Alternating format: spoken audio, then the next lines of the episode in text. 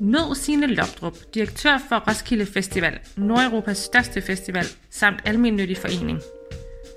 Festivalen bygger på idéer om velgørenhed og fællesskaber, som springer ud af 1970'ernes sociale bevægelser, og samtidig spejder den ud i fremtiden for at give unge en platform for at skabe en bedre verden. Hvordan organiserer man så stor en festival, når den i så høj grad er baseret på frivillighed? Og hvor står festivalen lige nu, efter et coronapræget 50 års jubilæum? Jeg hedder Signe Lopop, og jeg er direktør for Roskilde Festival Gruppen, som blandt andet laver Roskilde Festival, og hvor Roskilde Festival helt klart er vores øh, største aktivitet. Men øh, derudover så har vi også en rådgivnings- og udlejningsvirksomhed, hvor vi øh, bidrager til, når andre udvikler arrangementer. Vi sætter vores fagligheder i spil uden for Roskilde Festivalperioden, og så udvikler vi også andre typer af events og aktiviteter derudover. Roskilde Festival er jo bemærkelsesværdig af mange grunde, særligt størrelsen og diversiteten, og så det, at den er i konstant udvikling, og ikke mindst den her sådan øh, velgørende dimension også. Kan du ikke fortælle lidt om, hvordan Roskilde Festival er blevet til, og hvad dens historie betyder for festivalens identitet, og hvad for nogle værdier det udspringer af? Jo, det kan jeg. Roskilde Festival er opstået på baggrund af en vild idé, som to gymnasieelever fik tilbage i, øh, ja, det må nok have været i 70. Den første udgave af Roskilde Festival fandt sted i 1971. Der var to gymnasieelever, som øh, gik på et lokalt gymnasium herude i Roskilde, som øh, havde været engageret faktisk øh, politisk og arrangerede en del forskellige øh, sådan mindre events på deres gymnasium for at samle ind til øh, et øh, højere formål. De var meget engageret i øh, borgerretsbevægelsen og den kamp, der var for mangfoldighed og ligestilling og lige ret i borgerretsbevægelsen på det tidspunkt. Derudover så øh, havde den ene af dem været udstationeret med sine forældre og boet øh, over på vestkysten i USA og oplevede nogle af de store samlinger, der var af især unge mennesker som et udløb af ungdomsbevægelsen tilbage i 70'erne. Så da han kom hjem igen, så sagde han til sin ven, kunne det ikke være sjovt, at vi prøvede at udvikle en øh, musikfestival, altså og løftet, kan man sige, vores mindre arrangementer her til noget meget større. Og det gik de to i gang med, og øh, det er dem, der stod bag den første begivenhed. Det kom ret meget bag på dem, hvor mange mennesker, der kom. Den var ikke ligefrem dimensioneret eller gennemtænkt til, at det faktisk var op imod 10.000 unge, der samledes øh, ude i Roskilde. Og der var rigtig mange ting, som øh, kunne være gået bedre for dem. Men det, der var det interessante, var jo den opbakning, der var, både fra unge, der kom og syntes, at det var spændende at være med, men faktisk også, at øh, selvom at der var store udfordringer med alt fra affald og mad og alt muligt andet, så var der en meget stærk lokal opbakning. Så de fik både hjælp undervejs, og så var der også en kommune og en lokal fond, som gik ind og bakkede dem op efterfølgende, da det var en økonomisk katastrofe. Og den fond, som hedder Roskilde Fonden, er faktisk den, som Roskilde Festival stadigvæk er forankret i. Nu er det blevet til en forening. Det er en almennyttig forening, og lige så vel som de to unge dengang øh, arrangerede begivenheden som en indsamlingsbegivenhed, hvor de ville understøtte Angela Davis frihedskamp. Hun var blevet fængslet i forbindelse med nogle af de raceopgør og uroligheder, der var i USA. Så er vi jo stadigvæk en indsamlingsvirksomhed og en almennyttig forening, som øh, har til formål at styrke og udvikle muligheder for børn og unge. Så når vi afholder Roskilde Festival, så gør vi det for at samle ind til vores formål, og vi uddeler 100% af vores øh, overskud. Så hvis man skal sige noget om, hvad er det for en identitet, der er udsprunget af den begyndelse, vi har haft, så handler det jo om, at det er unge, som øh, ser muligheder for at gøre en forskel sammen, som vi understøtter i at gå sammen i at lave denne her begivenhed. Det er en begivenhed, som stadigvæk hviler på et fundament af frivilligt engagement, unges entreprenørskab øh, og vilde drømme, og vi samler ind til et øh, formål, som er at gøre en forskel, der rækker ud over os selv, for at give børn og unge muligheder. Så hvad er det så for nogle øh, dialoger, I gerne vil have med jeres publikum, og hvordan kommer det til udtryk?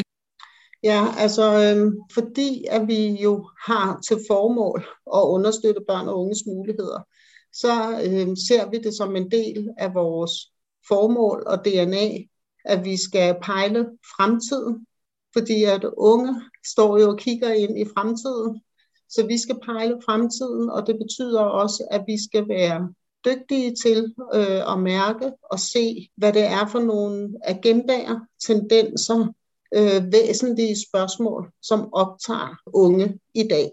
Og det er vi optaget af både at få den viden og den fornemmelse, når vi laver festival, det vil sige være i dialog med vores publikum, mens vi er samlet i vores festivalfællesskab på pladsen.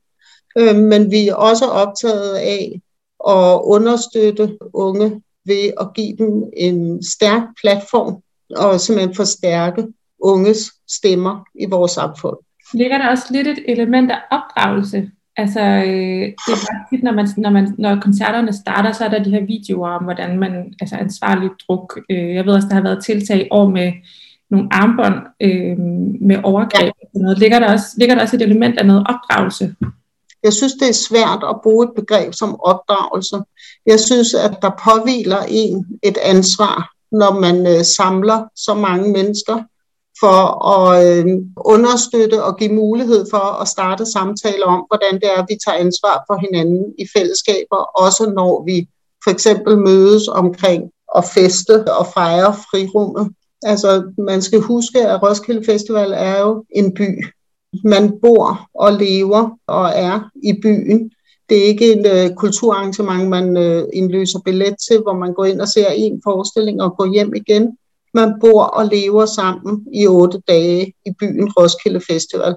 Og derfor har vi jo også et særligt ansvar for at sikre, at vi har gode og trygge kulturer og rammer i vores by. Og derfor så starter vi, altså vi er optaget af at starte de samtaler, som er væsentlige der øh, i forhold til at sikre, at vores deltagere har mulighed for at tage ansvar for det fællesskab og det frirum, de er en del af.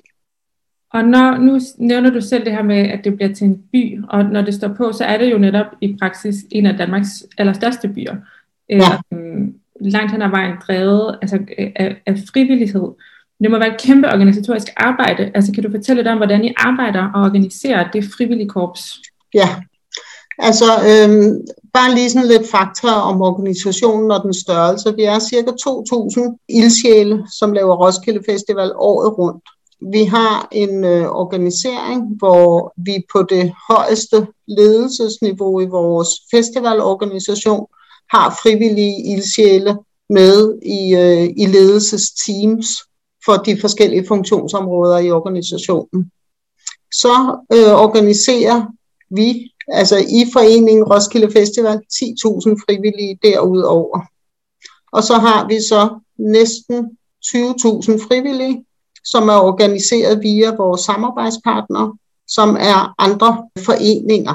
Så derfor så kan man sige, at vores organisering er bundet op omkring fem funktionsområder, som øh, har både frivillige og ansatte i deres ledelsesteams, som samarbejder omkring rekruttering og udvikling af deres organiseringer og med tilknyttede foreninger som samarbejdspartnere på bestemte typer af opgaveløsning under selve afviklingen af festivalen.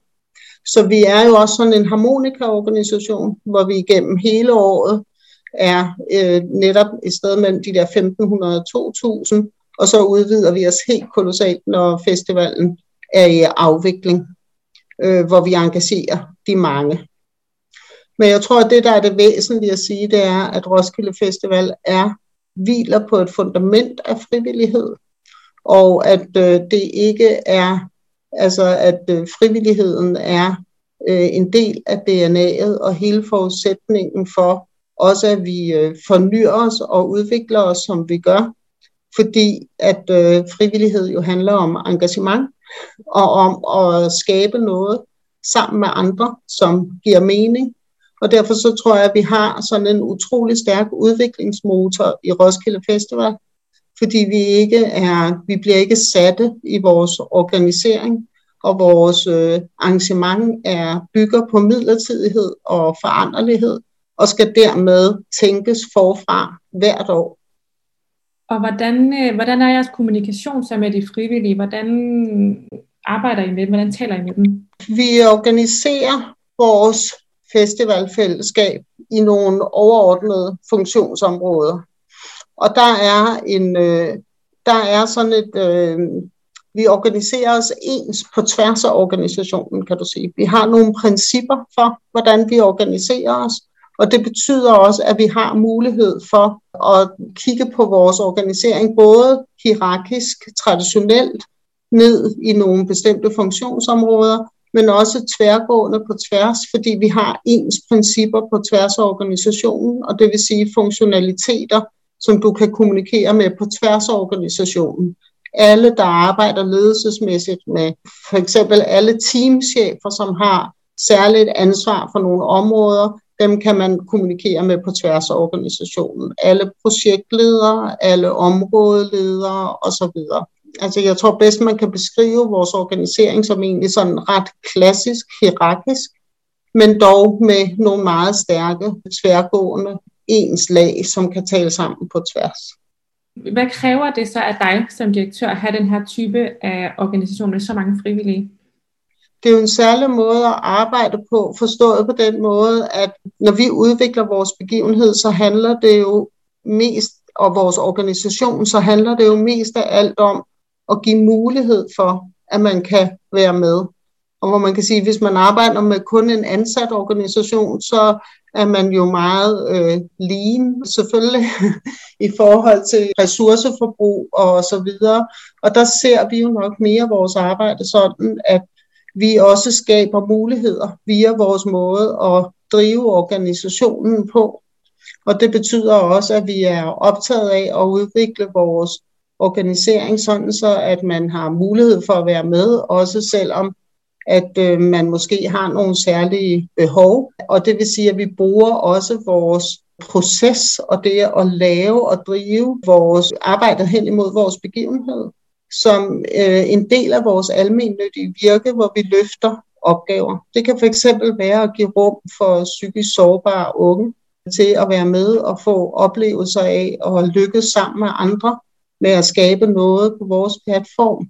Eller det kan være at øh, inkludere nogle øh, fællesskaber, som ikke normalt er en del af Roskilde Festival, som for eksempel kunne være minoritetsetniske unge, som vi traditionelt set ikke har været en kulturbegivenhed for på særlige områder, og der har vi en meget, meget stor styrke i, at man ikke bare kan købe en billet og være med, men at man sådan set også kan være medskabende af festivalen, løfte særlige opgaver, blive en del af vores begivenhed via fællesskaber, man i forvejen er en del af, og så videre.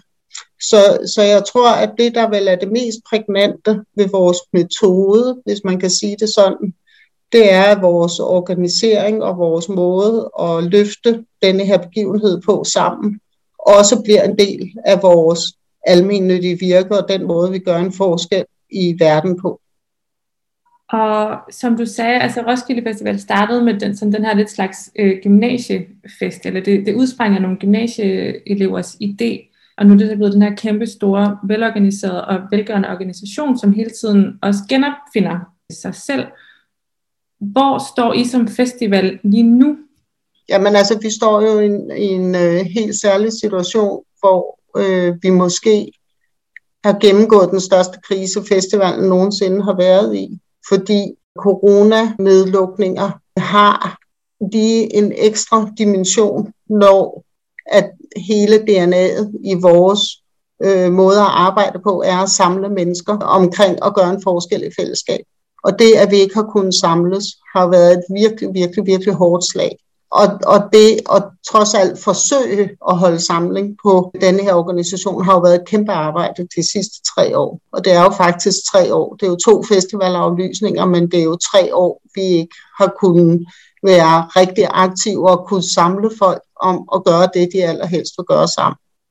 Jeg skal også lige huske at sige, at det er også en særlig festival på den måde, at det var faktisk først i februar, at vi for alvor kunne skifte gear.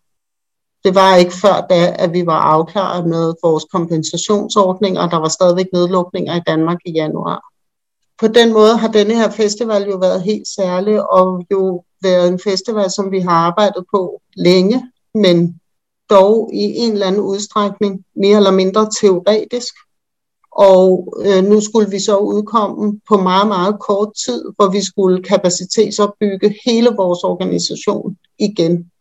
Vores ildsjæle, dem som er tættest på os og har været aktive, altså som sagt igennem hele året, har vi kunnet tage med os hele vejen, hvilket har været en kæmpe, kæmpe styrke, at vi ikke ligesom har haft det kompetencelag.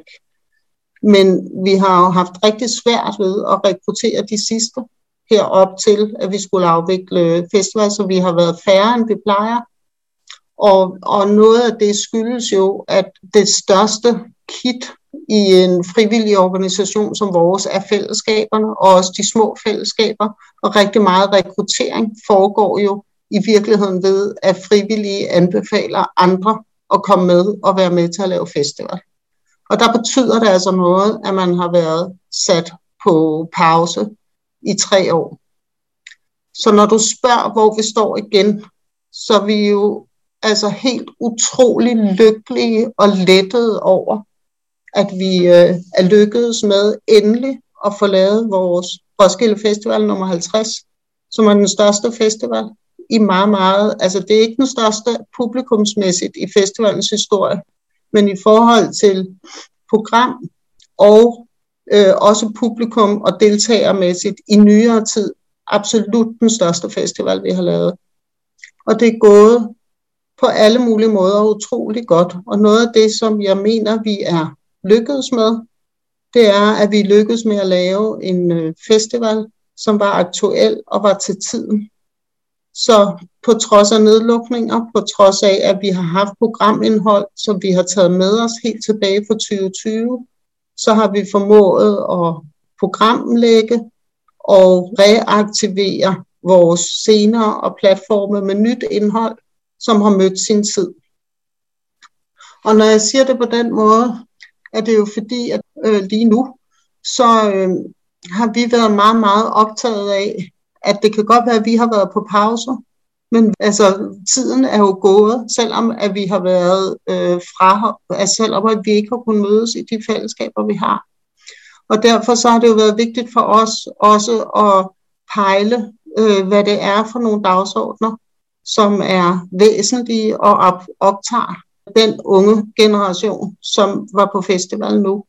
Og hvad er det så for nogen? Jamen det er jo i den grad klodens fremtid, altså klima, og som jo optager også os som organisation nærmest mere end noget andet, i og med at vores, hele vores formål er at arbejde for unges muligheder. Og der må man jo bare sige, at det, at der er en øh, planet til dem, er vel øh, den væsentligste opgave, vi som organisation kan give os selv og tage et ansvar for. Så det har optaget os meget i programlægningen. En ting er, at vi selv gør alt, hvad vi kan for at minimere vores negative aftryk, når vi laver festival.